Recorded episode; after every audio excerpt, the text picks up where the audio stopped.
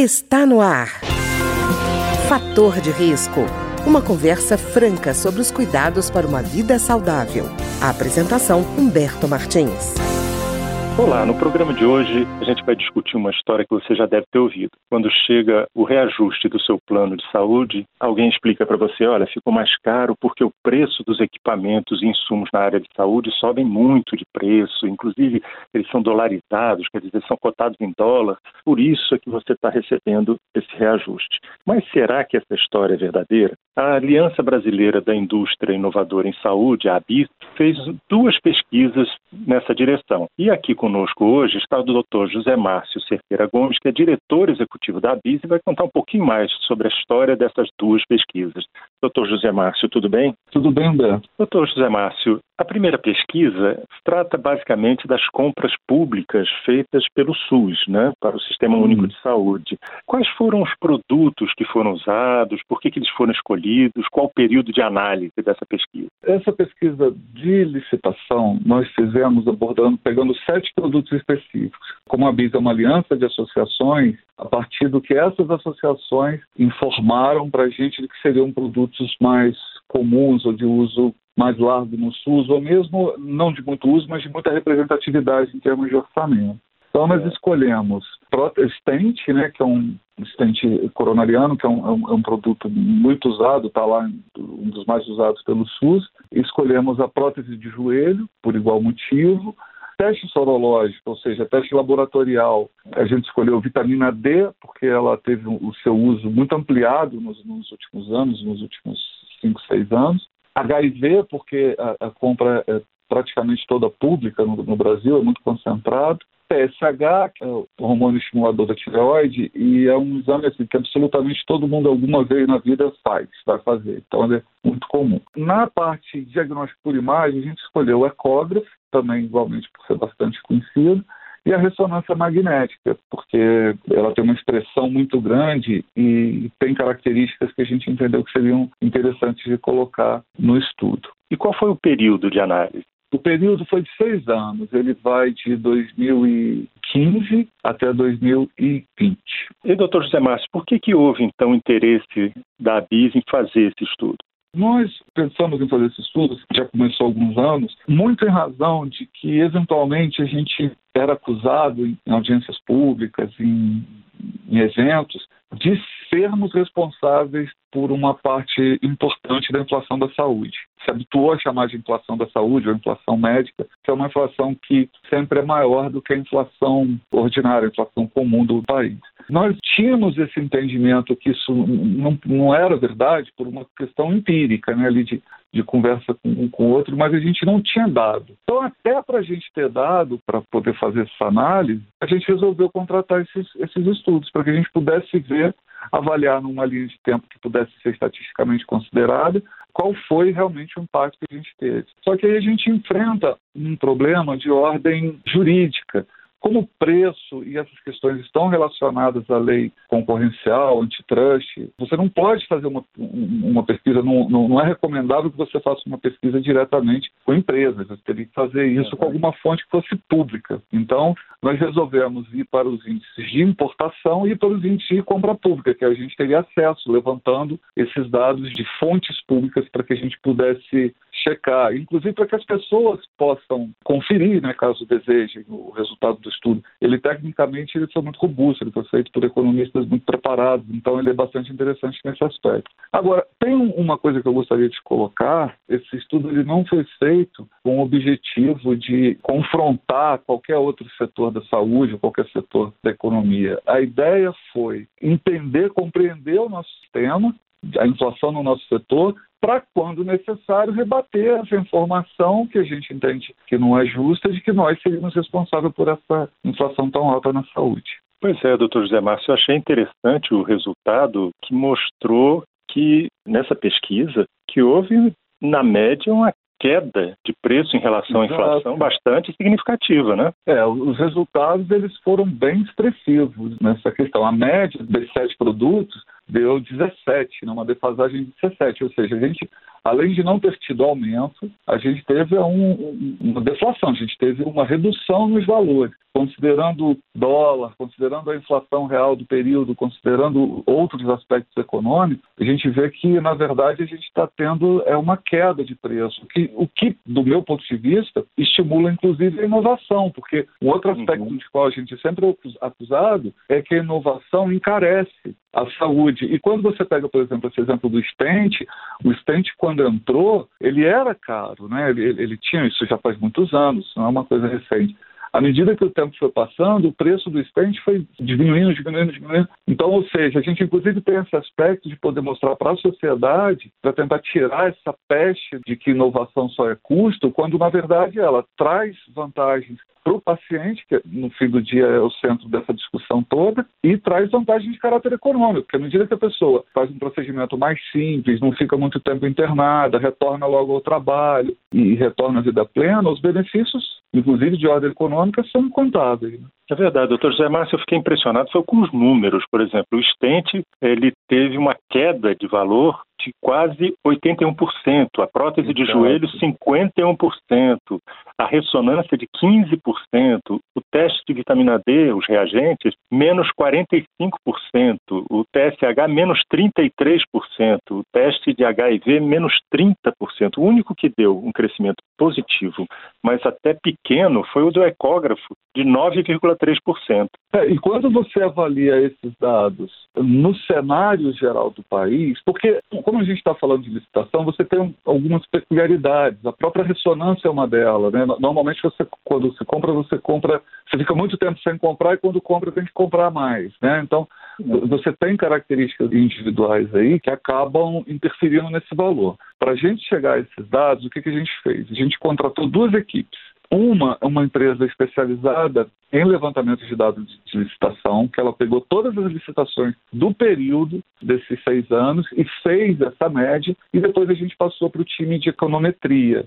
Foi trabalhar esses dados para poder chegar nesse resultado. Então a gente observa que realmente a queda é uma queda específica, especialmente quando você olha para o cenário do setor, que tem muita coisa importada, envolve dólar, envolve tributação, enfim, envolve uma série de questões. Né? Pois é, doutor Semarcio, mas eu fiquei ainda mais admirado foi porque eu peguei um dado oficial que foi fornecido à Câmara dos Deputados sobre a inflação médica, né, o chamada variação de custo médico hospitalar, ou VCMH, de 2015 a 2020. O valor foi de quase 171% foi a inflação médica desse período. Com relação ao dólar do período, o dólar subiu 33%, ela foi mais de quatro vezes superior. Em relação ao IGPM, que foi usado na pesquisa como referência, quase 2,5% maior. O IPCA, que subiu 37%, ela foi mais de três vezes e meia superior.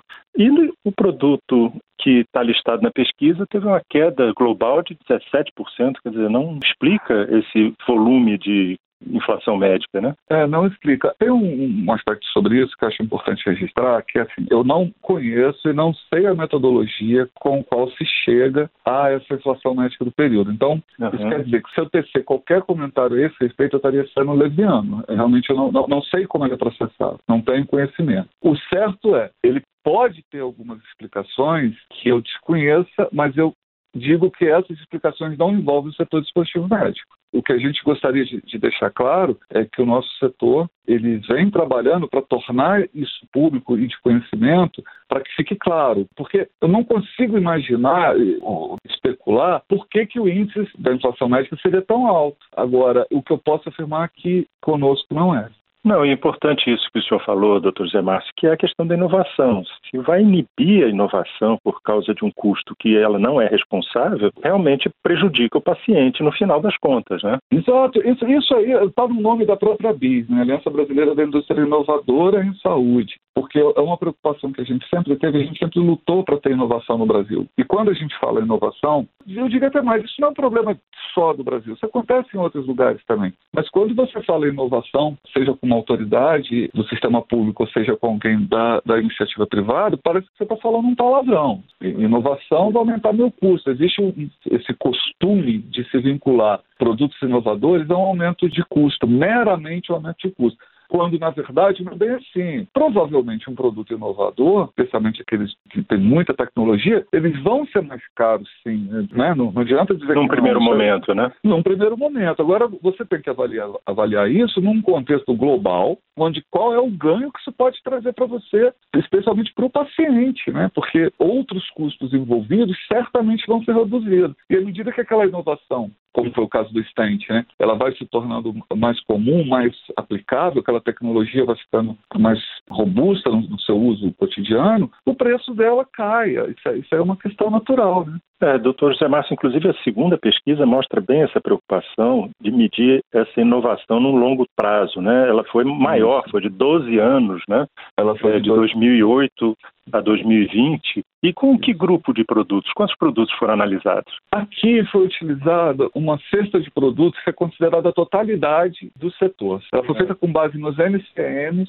dos produtos que são listados como dispositivo médico, né, produtos para a saúde, e que são importados. Aqui a gente está tratando especificamente de importação. 70 mil produtos, foi isso? 70 mil, porque essa conta ela não é muito simples, porque assim, a gente tem registrados no Anvisa ou cadastrados uma gama de 70 mil produtos, tá? aproximadamente pode ser um pouco mais ou um pouco menos. Agora, de NCMs não são tantos, se eu não me engano, acho que são 200 e pouco, porque é, são famílias de produtos, ou, ou, dentro de uma mesma NCM, você tem uma, uma gama enorme de produtos quando você avalia, entendeu? Então, eu sei que é difícil de entender, até para mim no início foi uhum. também, mas a verdade é que numa NCM você pode ter um grupo enorme de produtos. Certo. E, doutor José Márcio, o que, que constatou essa pesquisa? É, ela avalia que nesses 12 anos houve uma queda real de 18% na parte de implantáveis, né, que são muito importados, e de reagente para diagnóstico in de 8,8%, queda real em 12 anos, considerando é, dólar, considerando inflação, considerando tudo mais. Pois é, interessante isso que a gente está falando também, porque essas inovações agilizam o processo de anamnese do paciente, a confiabilidade do diagnóstico. Então, elas são importantes e elas não são necessariamente a formadora de todo o custo né, do setor. Não, não, definitivamente. E, e ela é muito importante. Existe um estudo, eu não estou me recordando agora quem foi que fez, mas que indica que mais de 80% da decisão médica elas são feitas com base em exame diagnóstico. Né? Ou seja, é muito importante que você tenha esses diagnósticos que eles são diretamente ligados ao protocolo, ao tratamento que o médico vai decidir para o seu paciente. Né? Isso é bastante interessante. Agora, a gente tem estudos também que indicam que o, o nosso setor só representa 8,5% de todos os gastos hospitalares. Ou seja, a gente é uma parcela de um custo que envolve muitas outras despesas, inclusive despesa de pessoal, que é normalmente a mais alta. E foi isso que também o senhor falou, né? Dependendo do uso da inovação, reduz tempo de internação, a velocidade do diagnóstico. Então, há ganhos bastante expressivos que também são impactados e que às vezes não são é, mensuráveis matematicamente, né? Exato. Não, é, é, eu, já, vi pessoas tentando é, estudar isso, porque você imagina o seguinte, Humberto, é, para a gente é muito claro isso, especialmente para quem já teve algum problema de doença grave na família. Se você tem um chefe de família seja ele um homem ou uma mulher, seja, e ele tem algum problema grave de saúde, você vê um núcleo inteiro de uma família passar por graves problemas, inclusive de ordem psicossocial. Agora, se existe um tratamento em que essa pessoa pode se recuperar mais rápido, não passar por uma cirurgia invasiva, ou seja, ter todos esses benefícios de estar mais breve possível de volta, tanto para o seu núcleo familiar quanto para o seu trabalho, isso traz um ganho para toda a sociedade enorme. Não é um ganho individual, é um ganho da sociedade. Por isso a importância de se avaliar bem a incorporação de tecnologia, seja no SUS, seja no rol da, da MS, porque você tem isso. De repente, assim, é muito cara aquela tecnologia. É óbvio, uma coisa que eu quero deixar bastante claro: nenhum sistema de saúde do mundo, seja público ou privado, tem dinheiro para pagar todas as tecnologias que existem. Isso aí é fato. E seria inocência, seria, enfim, acreditar no contrário disso. Agora, você usar como obstáculo apenas o valor financeira daquela tecnologia, sem avaliar os eventuais benefícios que aquilo vai trazer para todo aquele grupo de pessoas, aí também já, já fica um pouco demais. Né? É, quer dizer, voltar à idade da pedra para tornar as coisas mais baratas não tem sentido, né? Exatamente. Eu queria agradecer, então, ao Dr. José Márcio Cerqueira Gomes, diretor executivo da Aliança Brasileira da Indústria Inovadora em Saúde, a ABIS, que conversou conosco hoje sobre as pesquisas realizadas sobre a BIS, sobre o impacto dessa inovação nos custos da saúde. Doutor José Márcio, muito obrigado. Eu que agradeço. O programa de hoje teve trabalhos técnicos de Ricardo Coelho. Se você tem alguma sugestão de tema ou comentário sobre o programa de hoje, basta enviar uma mensagem para o endereço eletrônico programa fator de risco, tudo junto, arroba gmail.com. Até o nosso próximo encontro. Fator de risco, um programa com dicas para melhorar a saúde. Uma produção da Rádio Câmara, transmitida por emissoras parceiras de todo o Brasil.